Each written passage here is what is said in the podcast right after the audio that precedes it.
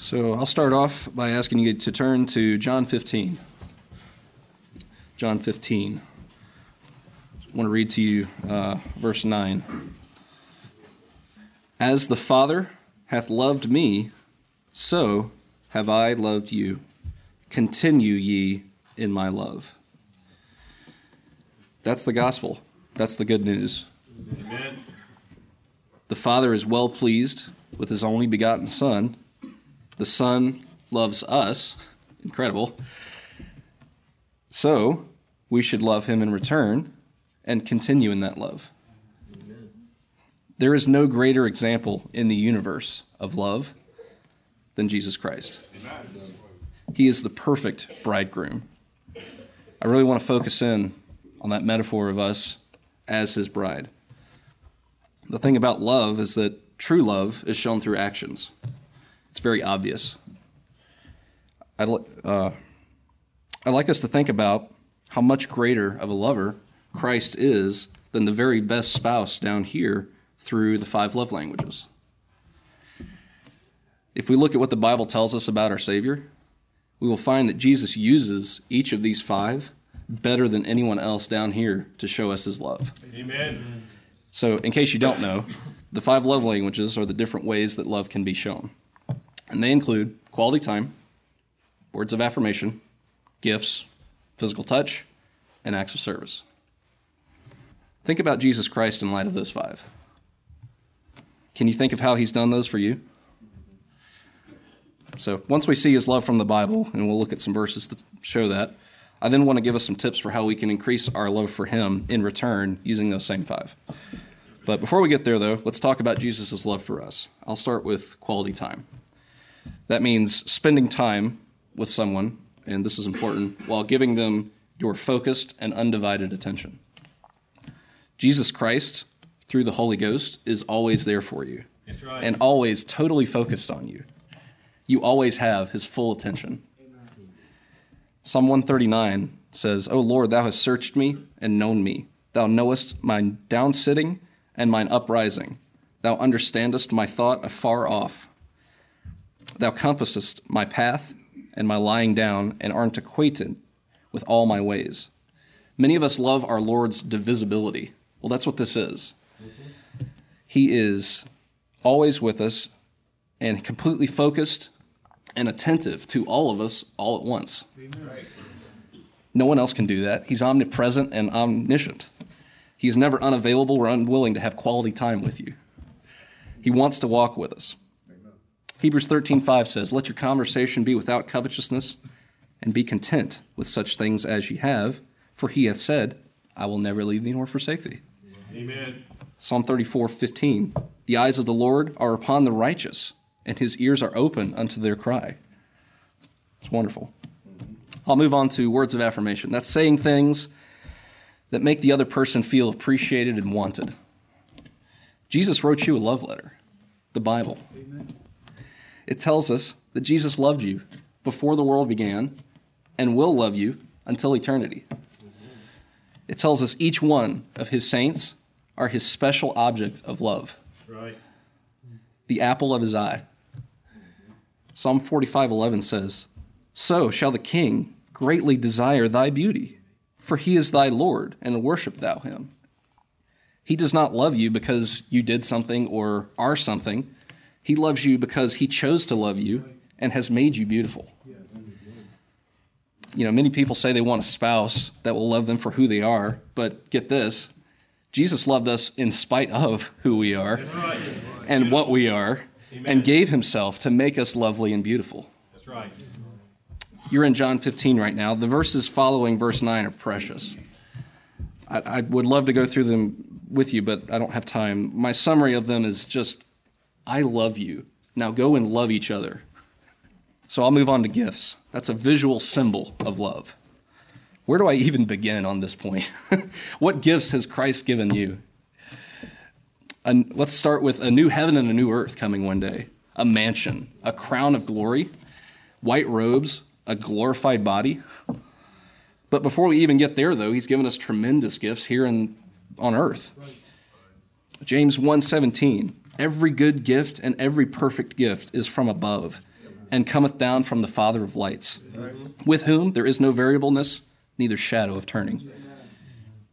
Romans 8:32 He that spared not his own son, but delivered him up for us all, how shall he not with him also freely give us all things? Amen. Amen. Thanks be to God for his unspeakable gift. Yes. That's 2 Corinthians. Okay, so next is physical touch.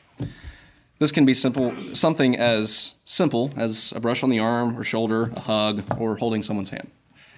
Now, of course, Jesus is in heaven and on the throne, and we're here on earth. But so for right now, he's not able to literally touch us, but yet, but it won't be long. Think about it like this think about a loving husband going off to war, winning the war, and then returning to his doting bride what would be happening in that airport terminal? Our Jesus is coming back for us soon. That's right. He certainly showed his disciples he, er, he, he enjoyed touching and hugging on his disciples. You know, John laid on his bosom. He caught Peter's hand at sea. I love that story. He even washed the disciples' feet. That's a lot of intimate touching there, washing dirt off. And you know, I want to be too careful. I want to be careful not to get too creative or outside the Bible on this point. But you know, have you ever felt so close to the Lord that through His Spirit, He was? It's like He was there holding your hand or hugging you. It's one of the ways love is shown, and He's excellent at it. And one day we will get to realize that to the fullest. So the final love language is an act, acts of service. An act of service is helping someone or doing something for another person. Is there any greater act of service in history than Jesus dying on the cross for your sins? Incredible. Greater love hath no man than this, than a man lay down his life for his friends. It's John 15, 13. He's seated on the right hand of God, interceding for you right now. An incredible act of service. We need that. He's preparing a place for you. How many things has He done for you here on earth? Right. How many supernatural connecting of the dots has He already done for each one of us in all areas of our life. Incredible. Thank you, Lord. So that's the five love languages, and that's Jesus' love for us. I want to switch gears now and think about how we can how we can love Him in that same light of using those same five. You know, one of our goals this year should be to increase in our love for Christ. We should want to be the most passionate, loving bride for Christ that we can be the foundation of our practical relationship with Christ is our obedience to his commandments. I have to start here. And that makes sense. If a husband asked his wife to do something and she constantly disobeyed him, would that wife's touch, gift, act of service, quality time, or whatever be nearly as meaningful? No, it would be tainted and annoying, right? Right. So let's let's look at something. Turn to Psalm 119 for me, really quick. I want to read a few verses from there. Psalm 119. Just verse 1. Blessed are the undefiled in the way, who walk in the law of the Lord. Blessed are they that keep his testimonies, and that seek him with the whole heart. They also do no iniquity, they walk in his ways. Thou hast commanded us to keep thy precepts diligently. Oh, that my ways were directed to keep thy statutes. Then shall I not be ashamed when I have respect unto all thy commandments. I will praise thee with uprightness of heart when I shall learn thy righteous judgments. I will keep thy statutes. O forsake me not utterly. I could keep reading for a long time in 119, but I think you get the point. We need to obey God's commandments. This is how a true lover of God prayed, what we just read. Lord God, keep us in the way. One other thing before I move on is that I want to remind us of is that the Lord considers any act or words that we say to other children of God as words or acts towards Him. If we want to love God more, then we should love the brethren more. Right. I'm going to read two verse two passages. 1 John 4 20. If a man say, I love God, and hateth his brother, he is a liar. For he that loveth not his brother whom he hath seen, how can he love God whom he hath not seen? That's right.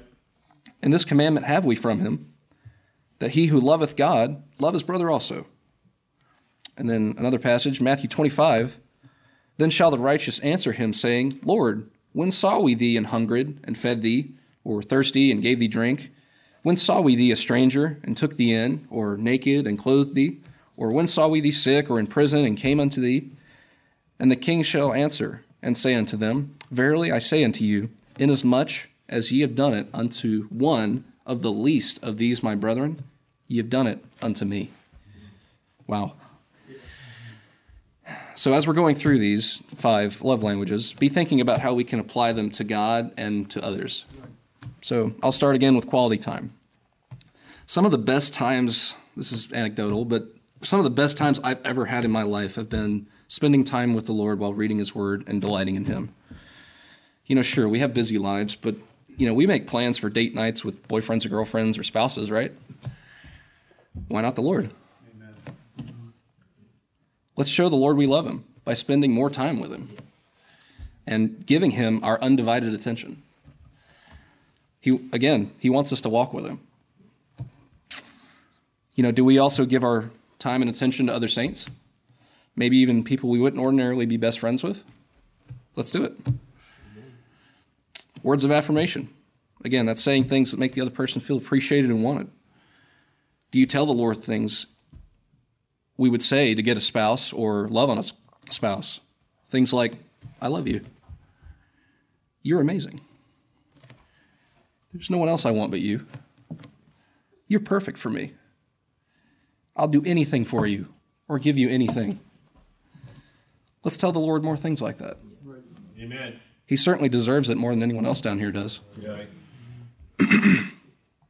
Gifts, a visual symbol of love. What are some great gift ideas for the Lord? What about giving up something precious that causes you to sin? Give it to Him. You know, and there's also monetary gifts for saints in need. You know, that would be a gift to the Lord.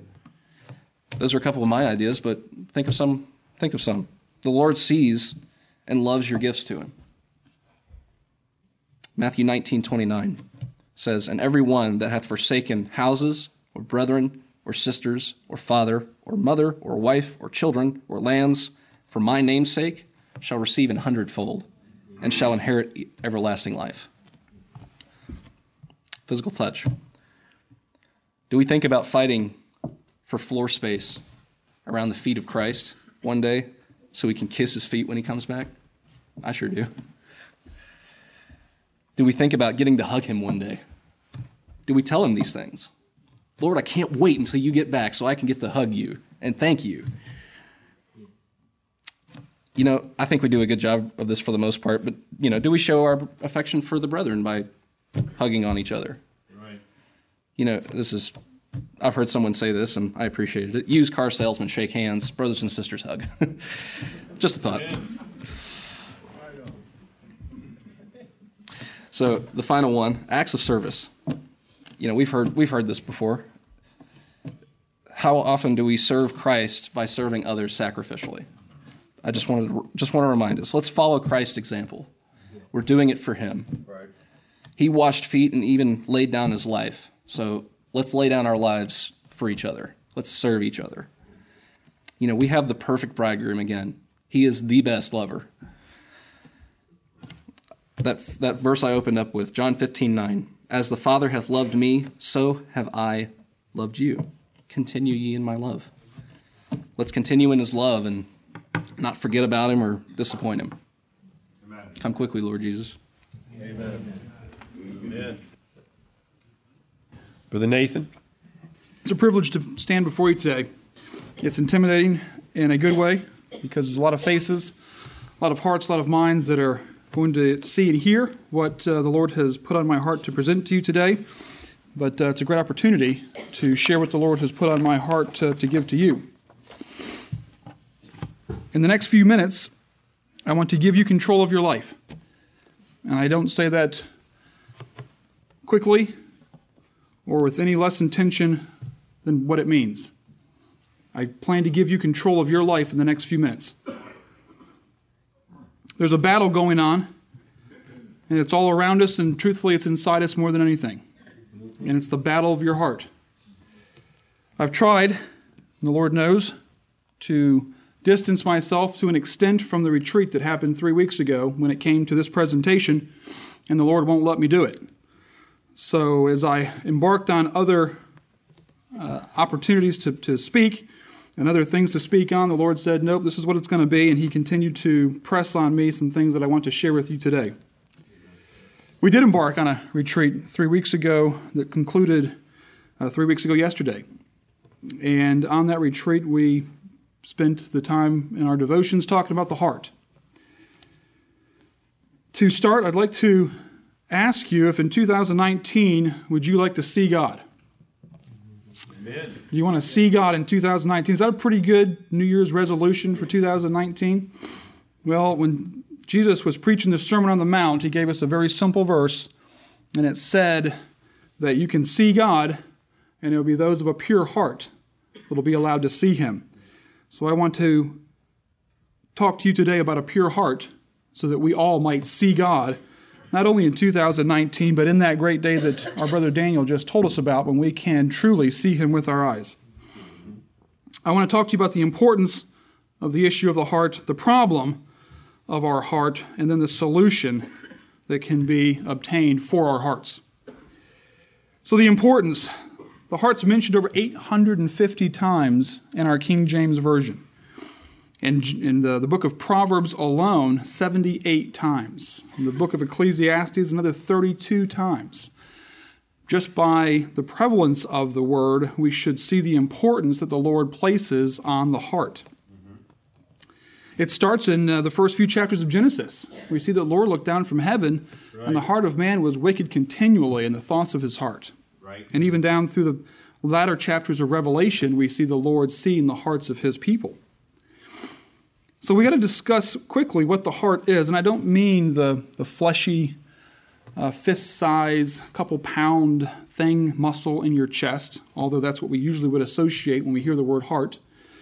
But no, that's not what we're talking about. We're talking about the heart that we're born with. And it's not a physical heart, it's a natural heart. And that natural heart is the apparatus that controls every emotion and decision that we face in life. And it's a very real thing. And any of us that are honest with ourselves know that we battle that heart day in and day out every day of our lives. We must understand a little bit about the physical heart to understand the natural and the spiritual heart. It's said that you can be brain dead and still have a heart that beats and you are alive. But what happens when you're heart dead? You're dead dead. And when our hearts are dead in our physical bodies, we are dead. And when our hearts are dead in our spiritual bodies, we are dead. The heart is the foundation of our being, it is truly the essence of your actions. Nothing you do can be done without your heart being a part of it. No matter the actions that you take or the words that you say, all stem from your heart. If you can control your heart, you can control your life. It's that simple. Proverbs 4:23 was our theme verse on the retreat, and it summarizes the, the state of our heart, the natural, the uh, physical state of our heart being coupled with our uh, spiritual heart. And it's a contrast that we'll look at in just a moment using Jeremiah 17. But Proverbs 4:23 reads, "Keep thy heart with all diligence, for out of it are the issues of life." So you can control your life if you can control your heart. On another point, when it comes to controlling your heart, you can actually control your health. I'm not sure if you uh, have ever heard of a sermon, uh, a quick sermon that was preached by our pastor called "Take Your Medicine." Yep. And that sermon went through several proverbs that talks about if you can control your heart, you can control your physical health. You can have a merry heart, and that will do good for your countenance. That will do good for your health a neat study is something called uh, something on uh, called psychosomatic illnesses, psychosomatic illnesses, and it's not for today. But if you were to do a little bit of research on that, you can find out that even natural men have found out that if you can control parts of your physical heart, you can actually control your health. How much more our spiritual heart, if we control it? Your heart is talking all the time, and it's talking to you even right now. Through the next few minutes, I want to tell you that you can dictate what it's saying if you'll control it. That's right. All right, here's the problem There's a war going on within us right now. Even as you sit, you're, you're tired, you're fatigued, it's, the sun's not as shining as bright outside as it could be. There's things going on this afternoon. You've got a busy week in front of you. 2019 stands before you. All of these things are in front of you, and therefore your natural heart is going 100 miles an hour right now. If you're a child of God and you've been regenerated, your spiritual heart is also going 100 miles an hour right now. And you're fighting. You're fighting with everything you've got to control that natural heart inside you. Not your physical heart, your natural heart. Let's turn to Jeremiah 17. I want to read a couple of verses to highlight the problem that we have. Jeremiah 17, most of us could probably quote Jeremiah 17, 9, but I want to read you verses 9 and 10. Jeremiah 17, verses 9 and 10. Here's what's going on inside you with your natural heart that you were born with. The heart is deceitful above all things and desperately wicked. Who can know it? And to emphasize the importance of this subject, I, the Lord, search the heart. I try the reins, even to give every man according to his ways and according to the fruit of his doings. That should highlight the point of how important your heart is. Each child of God has two hearts, maybe two parts of one heart. You're born with a natural heart that is bent on sinning. It has an innate ability to find sin. Your spiritual heart, when the Lord revives it by regeneration, wants to do what's right, fights often to do what's right, finds itself in a war against that natural heart. There's a traitor inside you. There is something inside you that is constantly fighting what you know to be right and what you know to do. Sadly, the world tells you to follow your heart. It's a common saying. Turn with me to Proverbs 28 26, and let's see what the Lord says about following your heart. And at this point, we're just trying to establish the problem that we have to deal with when it comes to our heart. So, do we follow our heart? Let's see. Proverbs 28 26 says, He that trusteth in his own heart is a fool, but whoso walketh wisely, he shall be delivered. So, that should debunk that myth of whether we should follow our heart or not. However, we should follow our heart if we've given it to the Lord and He is allowed to lead it. It's been said to look out for number one. Sure, you can look out for number one. As soon as you give your heart to the Lord and He becomes number one, right. then you can look out for number one. We look out in the world and we wonder at some of the wickedness that we see around us. But Romans 1 does a great job of explaining to us that the wickedness we see out there could be caused by even us. We could be involved in it if the Lord were to turn us over to our own hearts. It's been said the heart is an anti conscience. So your conscience is constantly wanting to do what's right, but our natural heart fights that conscience daily to do what is wrong. When we get to the solution, I want to talk about your heart as a home. The heart is a home, it's, it's where the emotions and decisions stem from. The problem is, is that we've all filled our hearts with junk. We've filled it so full there's no room for anything else in our heart. Our home has been packed, every room of it, with the cares and concerns of this life, to the point where you can't fit anything else in there. The Lord may be speaking to you to come in and to sup with you and to be in a relationship with you, but you filled your heart so full there's no room for him. Sadly, we believe that we're the best interior decorators out there. And so we've decided that we know what fits in our home best. Sadly, as we've just read, we know worst what right. fits in our home. Right. And so we have filled it with things that we believe to be very worthy. And yet they are the most unworthy things that should ever be filling a heart. You can accomplish nothing with a partial heart.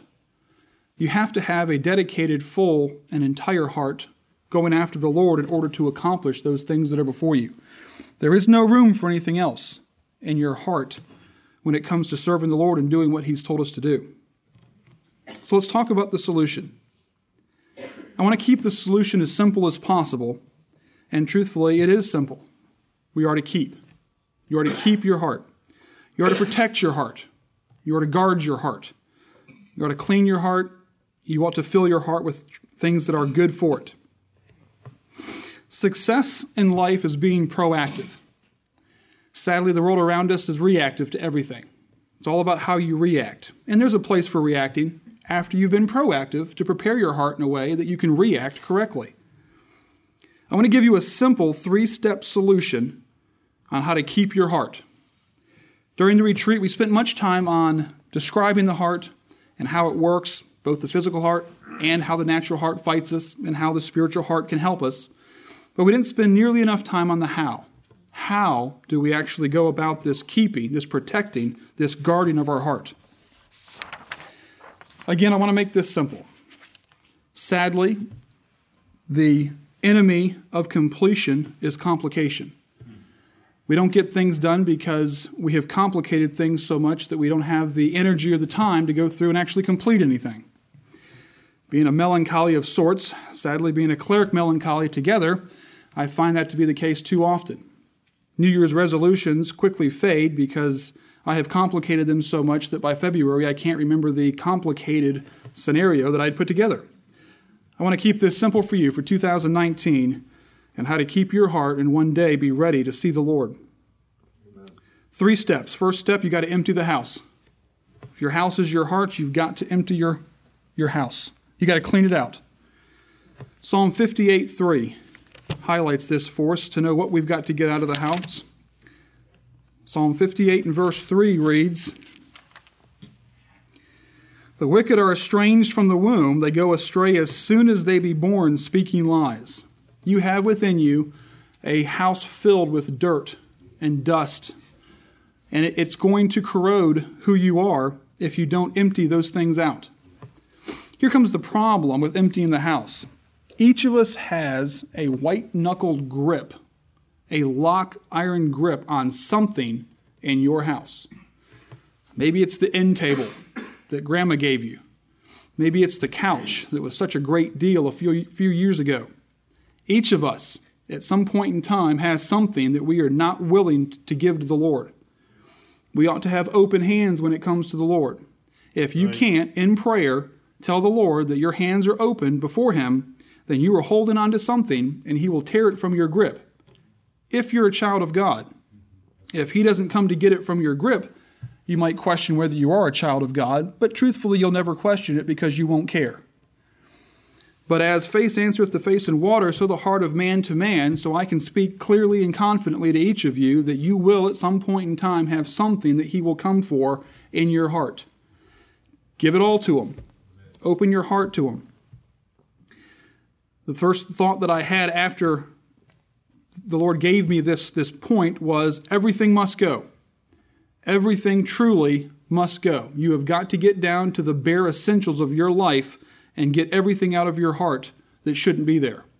And the best way to do that is just get everything out of your heart, and He will fill it back in with the things that need to be there.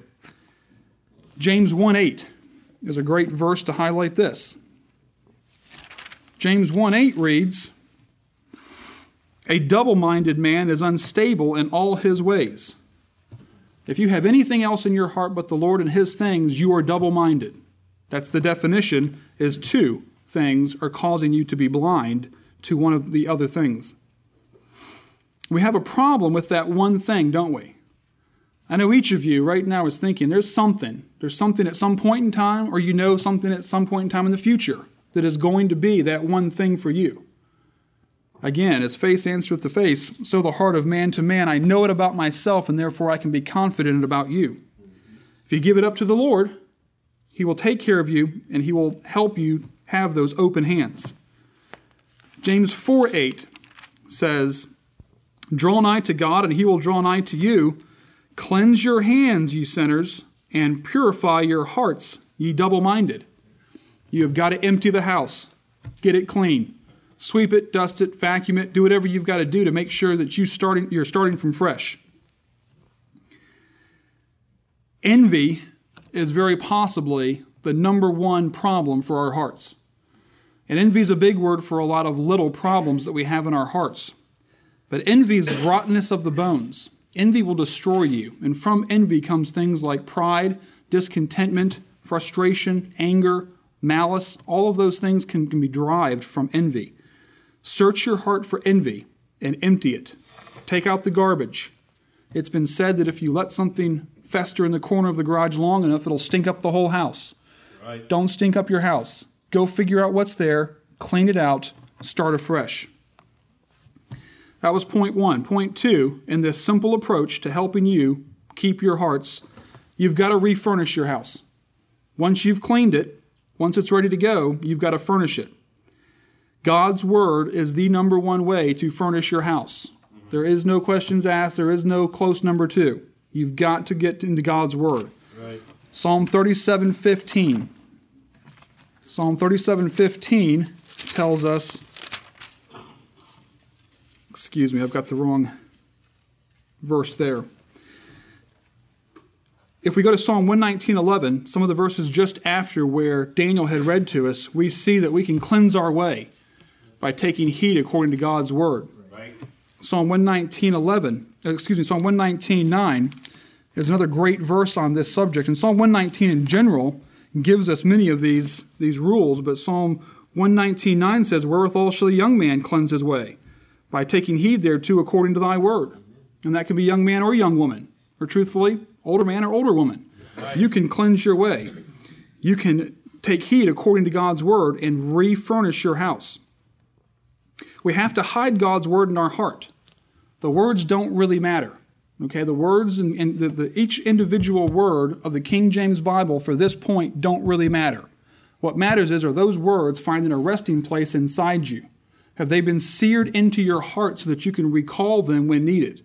Just having the words on your lips will only get you in trouble because then you'll go out and you'll make promises and you'll say things that you can't back up by your life. So you've got to hide God's word in your heart. Here's the problem when it comes to God's Word, and we heard a little bit about this last week when Brother Chris presented his psalm to us. We can go to the nearest dollar store and pick up a Bible. The problem with that is that Bible becomes worth a dollar to us, and it needs to be worth a whole lot more than that. You know how important God's Word would be to you if it took two and a half weeks worth of wages for you to secure God's Word? It'd become worth two and a half, two and a half weeks worth of wages. That's what it would be worth to you. Sadly, it's just not the case. We can download a free app on our phone and flip through verses that people in times past would have paid dearly to have any of those verses. And we've discounted them and turned them into a, to, to being worth only a dollar. You've got to furnish the house by talking to God. We heard that a little bit from, from Brother Daniel again. You have got to have an open dialogue with the Lord. If you don't talk to Him, how is He going to talk to you? He may tell you things, but if you don't respond correctly, he will stop talking to you. I know this is a, a favorite of, of many, but this is absolutely part of refurnishing your house, and it's Psalm 4. Psalm 4, verse 4 says, Stand in awe and sin not, commune with your own heart upon your bed, and be still.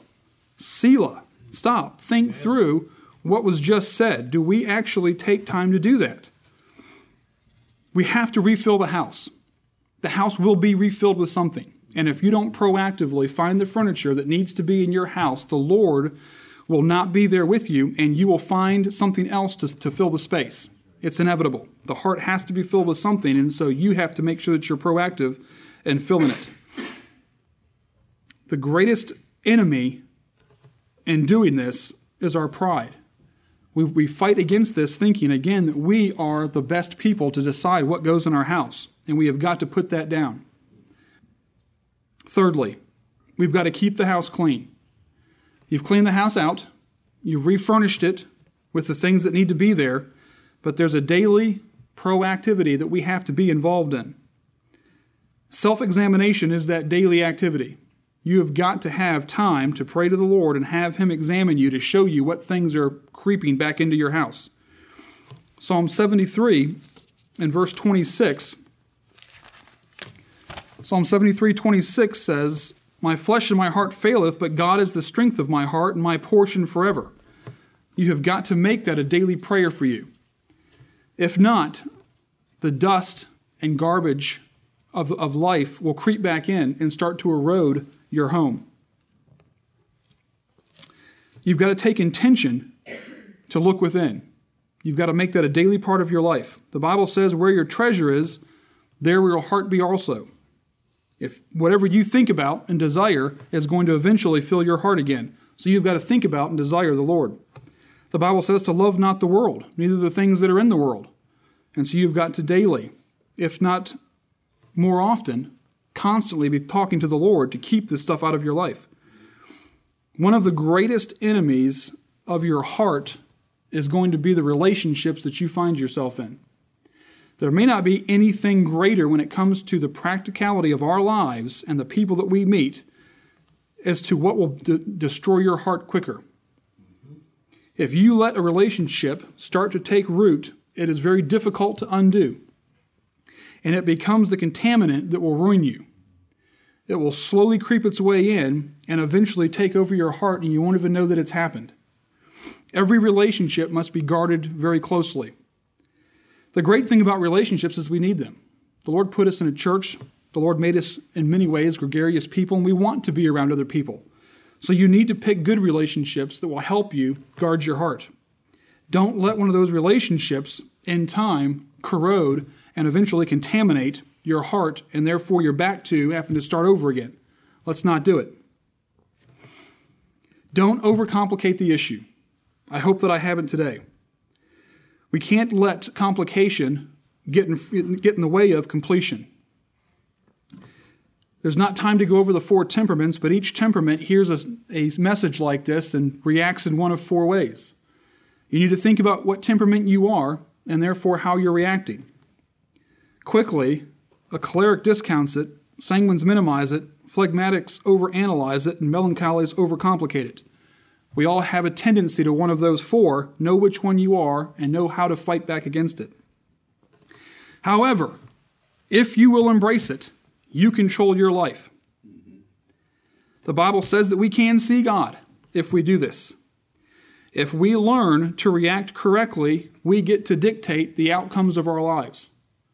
Each one of you is going to be faced with a series of events, some having already happened, some happening now, and some that will happen. If you protect your heart and keep it as you ought, you get to dictate the outcomes by how you react to each and every one of those events. If we will do this, then we'll be able to control our emotions, rein in our speech, give health to our life, and cause the great God of heaven to favor our cause. Let 2019 be the year we see God. Amen. Amen. Well, brethren, we've had two wonderful messages this morning. We'll be ending in just a moment, sooner than we normally would. Let's take some time to greet one another, to talk to one another, see how the week has gone for one another, but especially to think about with one another the things we've just heard. Our brother Daniel talking about the five love languages and the different aspects of how the Lord Jesus Christ loves us. Right. What he's done for us. What can we do to turn it around and love him? Right. Just like he's loved us. Remember, brethren, by his grace, we are called the most glorious title of any being outside of him in this universe. We are the sons of God. Right. Are we showing forth that nature? Do we show the nature of Jesus Christ? Because when we see Jesus Christ, we see every aspect of God in Him His words, His actions, everything. So, let's think about that one with another. Let's talk about it. And what, and what Brother Nathan just talked about, our hearts. How are we going to keep our hearts better this year? You know, brethren, I hope you don't mind, but one of the things I'm sure if he'd had time, Nathan would mention, one of the ways that you can do that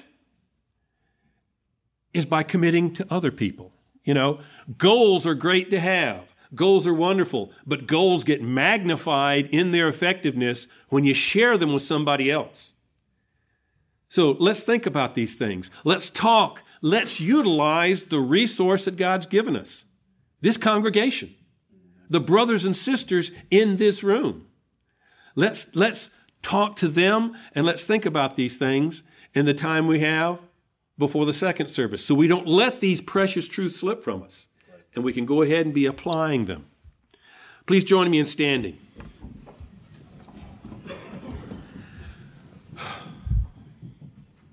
Oh God and our Father, as always, you are so good and so kind to us, far better than we deserve.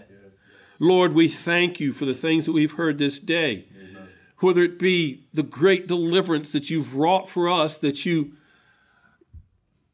didn't for some of our brethren in the past, as our brother Adam pointed out. Or, Lord, the wonderful things about how well you have loved us and how we should love you, as Brother Daniel said, or how we should keep our heart, as Nathan has said. Lord, please, these are precious truths. We don't want to forget them. Help us, Lord, to retain them. Help us, Lord, to be committed to changing our lives this day for your glory and honor. Father, we're thankful for the opportunity that our pastor and sister, Sherry, have to be away from us at this time. Lord, please bless their time together. Yes. Make it be very precious and sweet. Lord, reward them greatly for the heavy diligence and effort that they place every day into the lives of all the members of this congregation. Reward them, Lord, greatly for it. Yes. Our brother has goals and desires he wants to accomplish while he's gone, so Lord, bless him yes. that he might be able to do these things and still have time for some rest and for some time just to be, to enjoy you, Lord, to enjoy his wife, and to enjoy the wonderful life that you have given us. Lord, we are so thankful for the food that's been prepared for us and the opportunity we have to fellowship one with, with another at this time. Lord, please bless our words, bless our thoughts, that they would be beneficial for one another, and that it would be a pleasure and a glory and a beautiful sacrifice in your nostrils at this time. For we ask these things in the glorious, beautiful name of our risen Lord and Savior Jesus Christ. May he be magnified and glorified. Amen. Amen. You're dismissed.